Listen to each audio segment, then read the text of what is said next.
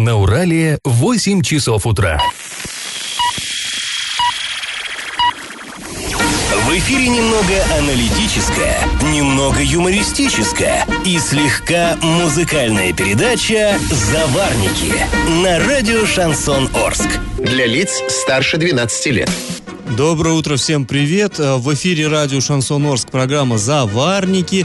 А что это значит? Это значит, что в ближайший час вы будете слышать наши голоса Эльвиры Алиевой. Доброе утро. И Павла Лещенко. Слушать нас, напоминаю, можно и на подкастах, не обязательно в прямом эфире. Ищем раздел «Заварники» на сайте урал56.ру для лиц старше 16 лет. А можно слушать на мобильных устройствах. Ищите нас в App Store, Google Play. Ну что, мы с Элей заготовили для вас целый ворох новостей, но начнем, как всегда, с чуточки старости. Пашины старости. Вчера мы с вами уже обсуждали историю развития нашей Орской э, городской библиотеки. А, так вот, к 1936 году библиотека перебралась в особняк купца Литвака на улице Советской 800. Ну и до сих пор его занимает. Правда, теперь это не вся городская библиотека, как раньше, а всего лишь один из ее 12 филиалов, старогородской, так сказать, филиал. Так вот, о том, как она работала, эта библиотека в 1936 году, нам рассказывает документ, который был подписан заведующий это, ну, вот мы сейчас сказали заведующий, а тогда было принято говорить заведывающий. Так вот, э, это заведующая, которой имени даже не сохранилось, есть только фамилия Танаева, ну, то есть, как она подписалась, вот имя и отчество мы ее даже не смогли найти.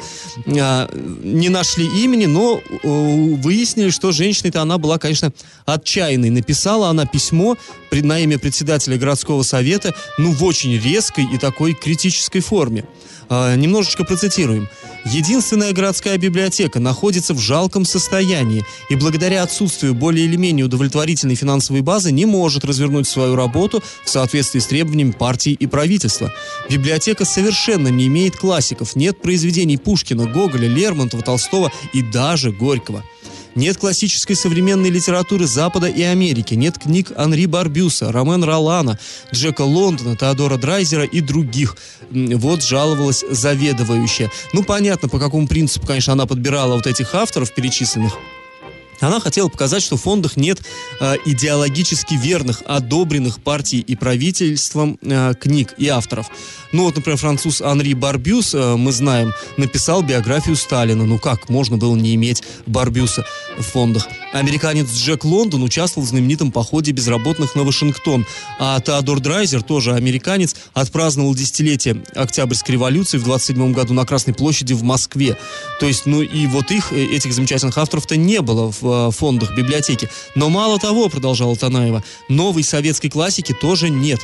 А, еще одна цитатка. Книги Островского «Как закалялась сталь» имеется всего два экземпляра. И на эту книгу в библиотеке записана очередь 150 человек. Ну, представьте, 150 человек на каждую книжку. Конечно, любили читать арчане тогда. И, в общем, при этом а, заведующая возмущалась, что местные власти сокращают расходы на содержание библиотеки, так сказать, оптимизируют, вот мы бы сейчас назвали. И, в общем, председатель э, горсовета, как ни ну хотя как ни странно, вот ему, э, значит, предъявили претензии, что нет книг э, правильных, и в случае чего на него же шишки, да, посыпятся, что как воспитываешь ты молодежь, ты же тоже за это отвечаешь. В общем, решили увеличить бюджет библиотеки сразу в три раза и приобрести литературу а, авторства русских и иностранных классиков. Ну вот так десяток великих имен 80 лет назад заставил лорских чиновников раскошелиться на очаг культуры. Друзья, давайте поучаствуем в традиционном историческом конкурсе. Скажите, какое название улица Советская носила в то время, в 1936 году? До революции она называлась Большой, это вы все знаете. С 1937 года по настоящее время Советской. А вот с 20 по 37 как она называлась? Варианты. 1. Парижских коммунаров. 2. Бакинских комиссаров. 3. Балтийских матросов. Ответы, ну а также все свои мысли по поводу обсуждаемых нами тем, предложения присылайте на номер 8 903 390 40 40 в соцсети Одноклассники в группу Радио Шансон Ворске или в соцсети ВКонтакте в группу Радио Шансон Орск 102.0 FM для лиц старше 12 лет. Галопом по Азиям Европам! Хорошая новость для тех, кто за рулем. В следующем году в Орске планируется начать поэтапный ремонт самой нашей главной дороги, главной городской магистрали проспекта Ленина. Об этом заявил первый заместитель главы города Орска Юрий Исаев. По его словам, на ремонт дороги в, э, на территории Орска будут выделяться в следующем году средства из дорожных фондов областного и городского бюджетов. В 2019 году сумма составит 52 миллиона рублей. Это на проспект Ленина только. Это на город. А, на город. Ну, хорошо.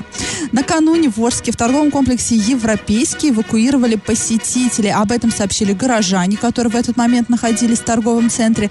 И руководство э, ТК пояснило, что сработала сигнализация, поэтому людей эвакуировали, но быстро все наладилось, и посетители запустили обратно.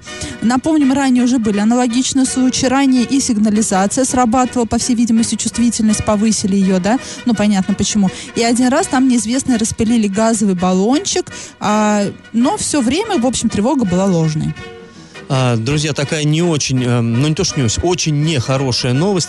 А, в одном из, э, из развлекательных комплексов Орска, это за городом, находится он э, в Гайском районе между Гаем и Орском. Но ближе к Орску. И все поняли, да, о чем Шестилетний ребенок, да, упал э, с полутораметровой высоты. Дело в чем, родители поехали с двумя детьми отмечать день рождения одного из вот детей, и именинник, так сказать, забрался на игровую конструкцию, ну, что-то вроде детского городка, оттуда сорвался и упал на острые металлические конструкции, которые были на земле, образовались вот после установки.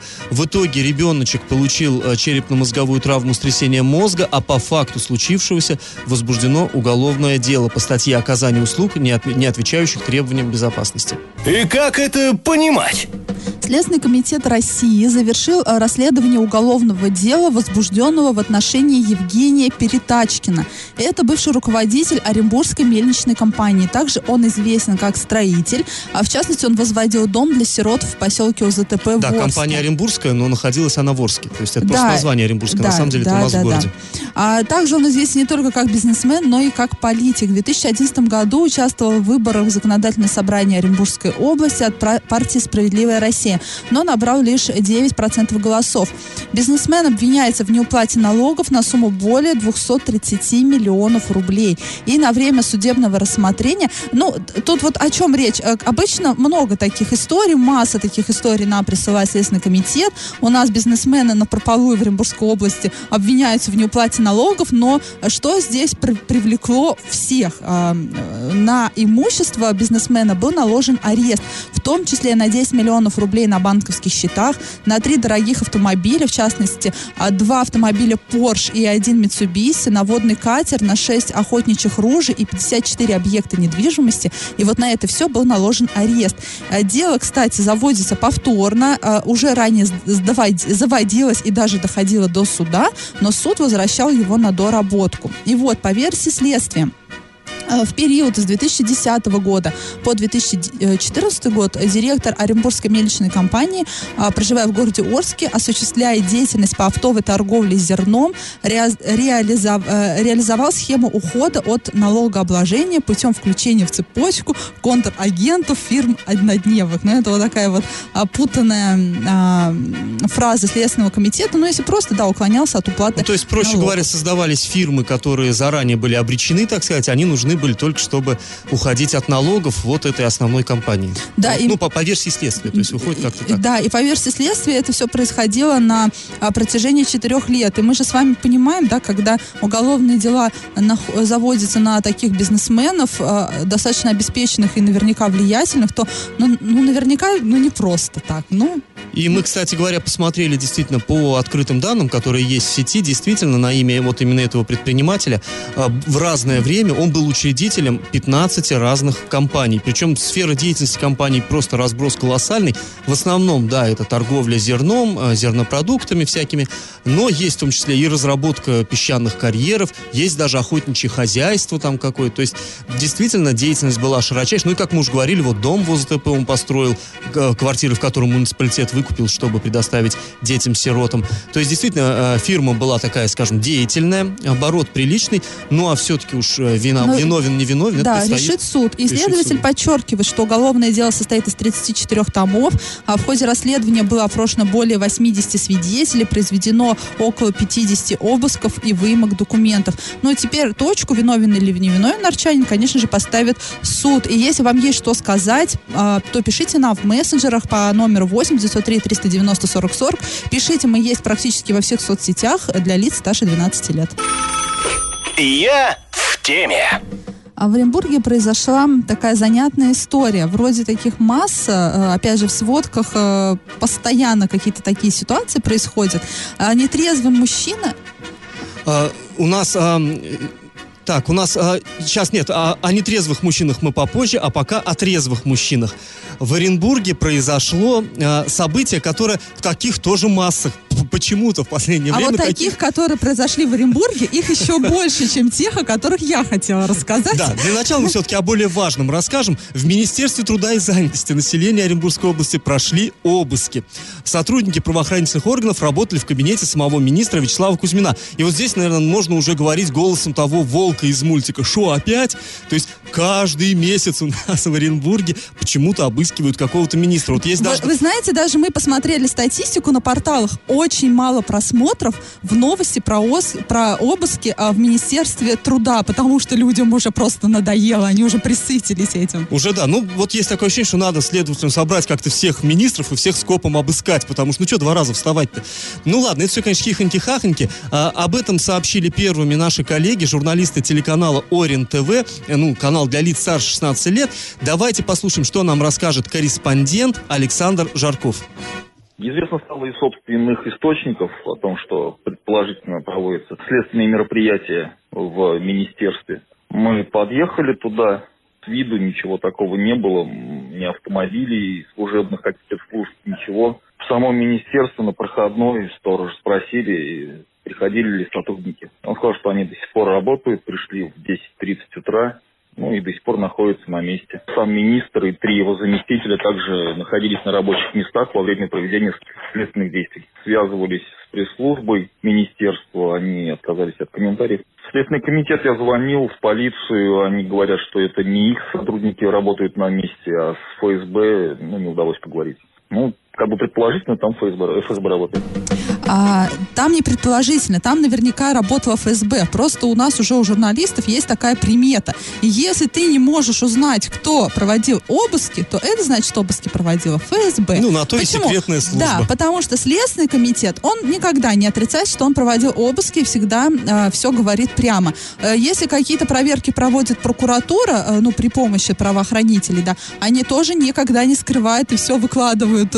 Ну, все, что, все, что могут сказать, все говорят. Ф- у- над ФСБ у нас всегда такая пафосная завеса тайны. Они помалкивают всегда и э, не, как это у нас принято говорить, не подтверждают и не опровергают. Ну, значит, но здесь важно э, такое уточнение. Когда обыски проходили у Лабузова, там просто, я не знаю, там Росгвардию созвали, То, что в подняли. народе называют маски-шоу. да. Маски-шоу устроили. Росгвардия, это, ну, э, по-русски говоря, ОМОН. Вот ОМОНовцы, ну, мы все знаем, да, что такое ОМОН.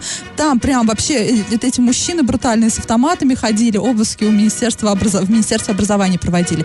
А здесь все было по-тихому. Людей в масках, сказали наши источники, а в, Ми- а в Минтруда э, не участвовали. Ну, ты знаешь, такое ощущение, что не только уже и э, публики вот это вот как-то уже присытилась публика обысками у министров, но и сами правоохранители, похоже, как немножечко заскучали. Ну, что дергать, ребята, ОМОНовцев, занятые люди. И как-нибудь так э, проведем уж как получится. Что, опыт есть. Да, но э, Богатый. очень долго все, да, действительно, там с раннего утра уже практически до конца рабочего дня а, проходило все. И наши коллеги а, с другого оренбургского портала, они- им удалось заснять момент, когда а, из, из Министерства труда выносили большие ящики документов и загружали в «Газель» и выводили, ну, не прямо выводили под конвоем министра, ну, и министр тоже вместе- следом за этими документами вышел и сам сел в эту «Газель». Ну, наверное, повезли куда-то проводить какие-то, наверное, другие следственные действия. Ну, я думаю, мы узнаем, куда его повезли в ближайшее время. И почему, и, за что. И наверняка завтра мы, конечно же, вернемся к этой теме. Я в теме. Но теперь, наконец-то, я могу рассказать э, эту душезахватывающую историю, которая произошла Да, в от Оренбурге. скукоты министерской мы отошли, Да, теперь от этих- действительно от этих интересные обысков, новости. да, которые мы уже действительно присытились, мы такой, знаешь, из такой боевичок в Оренбурге произошел, я не знаю, э, бо- боевик с черным юмором, комедийный. А, э, в общем, в Оренбурге нетрезвый мужчина ударил другого, посе- другого посетителя кафе. Пострадавшего госпитализировали с травмой головы, и по данным полиции, 32-летний нетрезвый ударил, э, бил 32-летний мужчина, а в качестве битого был 50-летний мужчина. Ну, то есть возрастные категории уже разные. А после дебашира задержали. Он пояснил, что ударил посетителя из-за резко возникшей неприязни. То есть а, Почему мы а, вообще эту тему сейчас вам, ра- эту историю вам рассказываем? В сети есть видео вот этого инцидента. На словах может быть скучно, но мы вам посоветуем посмотреть видео. То Видео есть, можно... как возникла резко эта неприязнь, все могут увидеть, и действие уместилось буквально в 10 секунд. Как она возникла, неприязнь, как она И прекратилась. как она он- выплеснулась, эта неприязнь. и как заботливо товарищ помог да, другому под- и там товарищу не только подняться. и выплеснулось, и как раскаялся тот, кто испытывал неприязнь потом. А видео можно посмотреть на сайте урал56.ру для лиц э, старше 16 лет. Но давайте мы сейчас послушаем а, сотрудников а, МВД Оренбургска. Они нам расскажут, что произошло в этом кафе, а потом мы вам расскажем дальше. Задержанный пояснил, что в ходе распития спиртных напитков на почве внезапно возникших неприязненных отношений нанес телесные повреждения. В настоящее время, время в отношении подозреваемого возбуждено уголовное дело по признакам состава преступления, предусмотрено части 1 статьи 111 Уголовного кодекса Российской Федерации причинение тяжкого вреда здоровью. Санкция данной статьи предусматривает максимальное наказание в виде лишения свободы сроком до 8 лет лишения свободы. И на вот этой видеозаписи можно увидеть, а, как а, стоят двое мужчин. Э, Это кафе, да, но кафе больше похоже на магазин. Ну, не знаю, забегаловка, видимо, какая-то. Э, Стоят в очереди, да, или у какой-то стойки. И просто вот этот 32-летний дебашир размахивается и ни с того ни с сего бьет рядом стоящего мужчину. Причем это оба были, видимо, нетрезвые, это все было очень замедленно. Ну, тот, которого э, ударили, он упал и, по всей видимости, потерял сознание, либо, ну, от неожиданности был дезо- дезориентирован. И тот, кто бил, он в итоге, видимо, раскаялся, начал приводить а, того, кого- которого ударил в чувство, и даже вроде бы они вместе за ручку ушли из кафе, Ну, они да? вместе, видимо, и зашли, и вместе и ушли. И вроде бы вот это все смешно, да, но с другой стороны, э, статья возбуждена по м, статье причинения тяжкого вреда да, здоровью. то вот есть эти последствия действительно... 10-секундные действия можно оказаться в тюрьме на срок до 8 лет. Это максимальное наказание по этой статье. И как это понимать? Уже завтра, друзья, завершается прием заявок на должность кандидата в главы города Оренбурга. То есть у Но- вас есть возможность запрыгнуть э, в последний вагон уходящего поезда? Ну да, ну да. Павел тоже может, кстати. Я ему предлагала.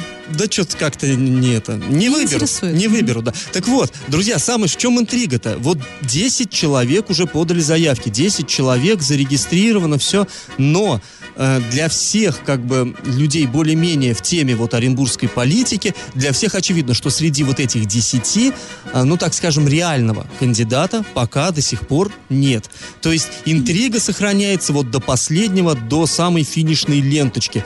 То есть вообще в, этом списке нет такого прям активного политического, скажем так, или административного деятеля, который вот был бы на слуху, ну, кроме, наверное, Сергея Столпака. Вечный кандидат. Ну, он вечный, он, он именно что, да, он вечный кандидат, он всегда участвует с удовольствием во всех выборах, но всегда как-то вот Но, наверное, мимо. участвует ради участия. Ну, есть, да, мы все понимаем, ну, и, наверное, в этом нет ничего там плохого, стыдного. А, часто выборы используются, мы сейчас не про конкретно этого кандидата говорим, а вообще для популяризации каких-то идей. Допустим, да, там баллотируется человек, он понимает, что ему не пройти, но вот эту вот предвыборную платформу он использует для того, еще чтобы есть- донести какие-то свои а еще идеи. есть так называемые технические кандидаты, да, все мы знаем, для чего они э, участвуют в выборах, но здесь, наверное, не тот случай, здесь же не, не всенародные выборы. Но, тем не менее, нет, все равно, чтобы выборы были как бы в глазах общества такими реальными, да, легитимными, все-таки желательно, чтобы в них участвовало много людей, чтобы было вот такое какое-то действие, какой-то драйв. Но все мы знаем, назначат того, бывают. кого назначат, и уже, наверное, реш- И решено кого. И знаем даже и не только мы. А, вот даже сами, а, сами кандидаты, говоря, один из кандидатов сказал, я процитирую, сразу отмечу, иллюзий я не,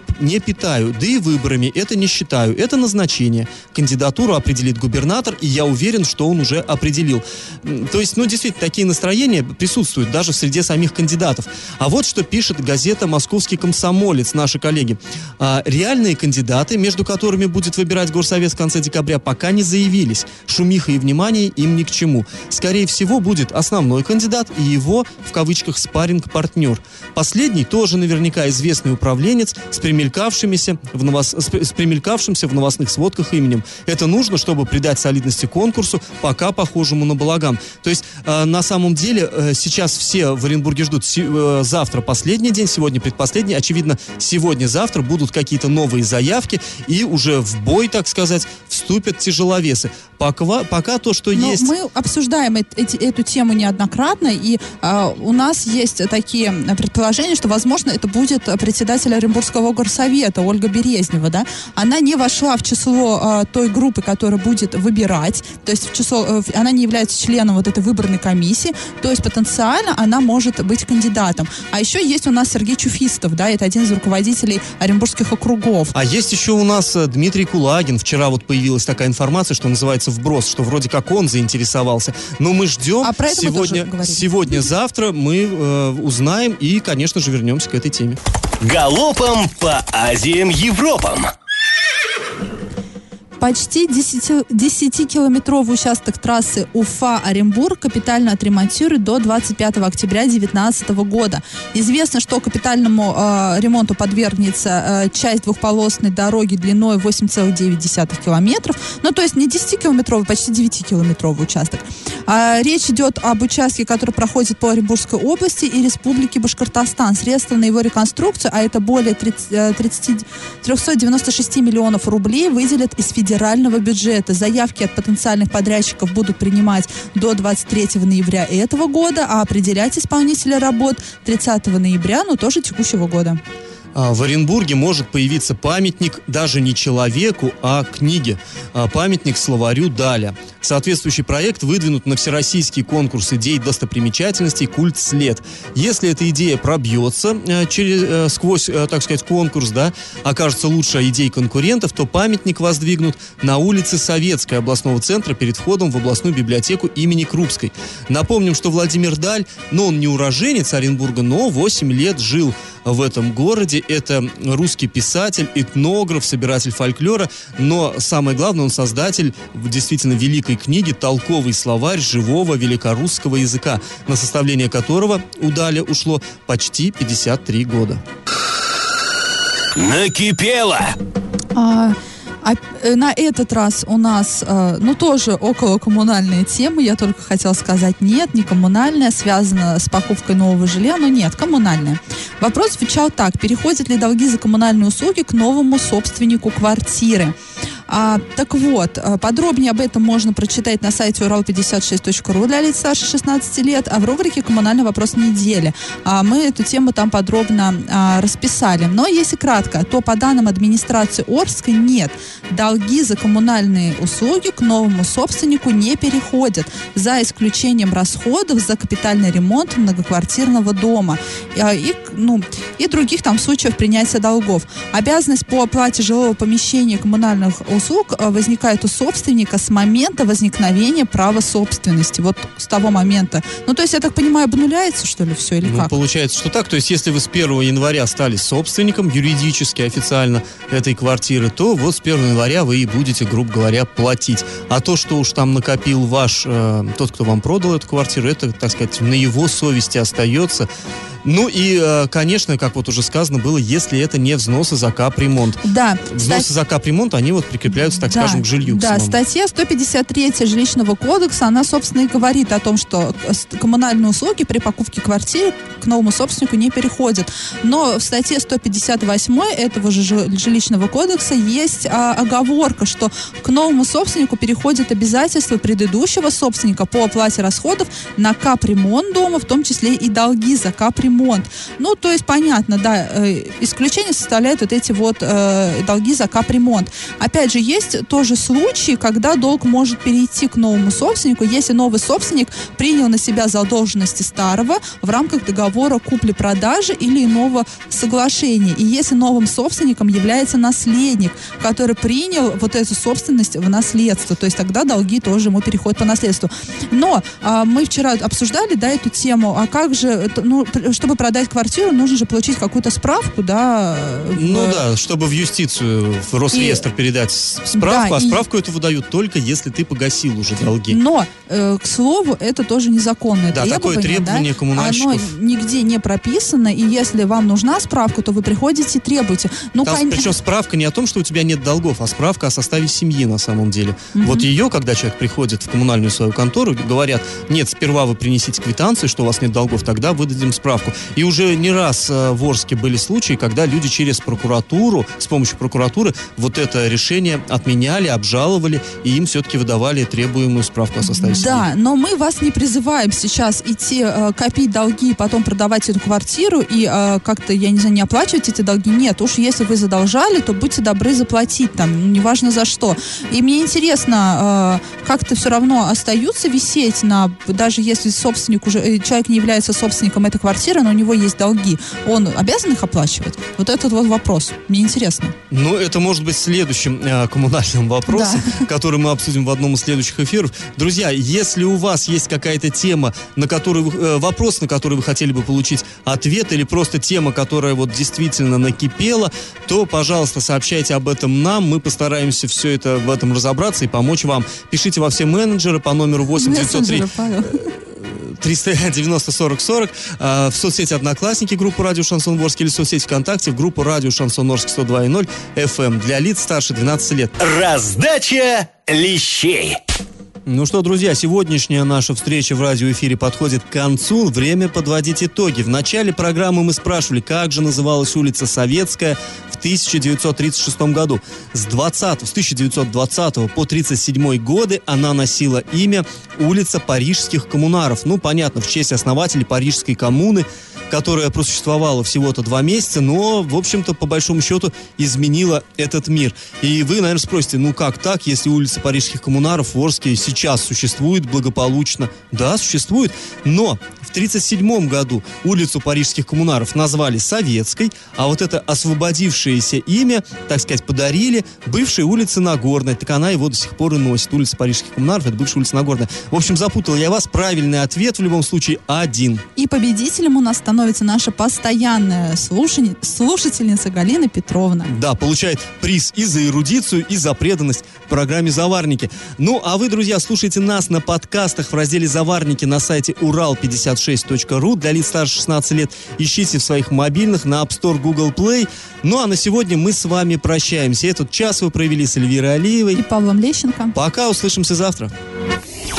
Завариваем и расхлебываем в передаче «Заварники». Каждое буднее утро с 8 до 9.00 на радио «Шансон Орск». Для лиц старше 12 лет. Радио «Шансон». СМИ зарегистрировано Роскомнадзором. Свидетельство о регистрации Л номер ФС 7768 373 от 30 декабря 2016 года. Для лиц старше 12 лет.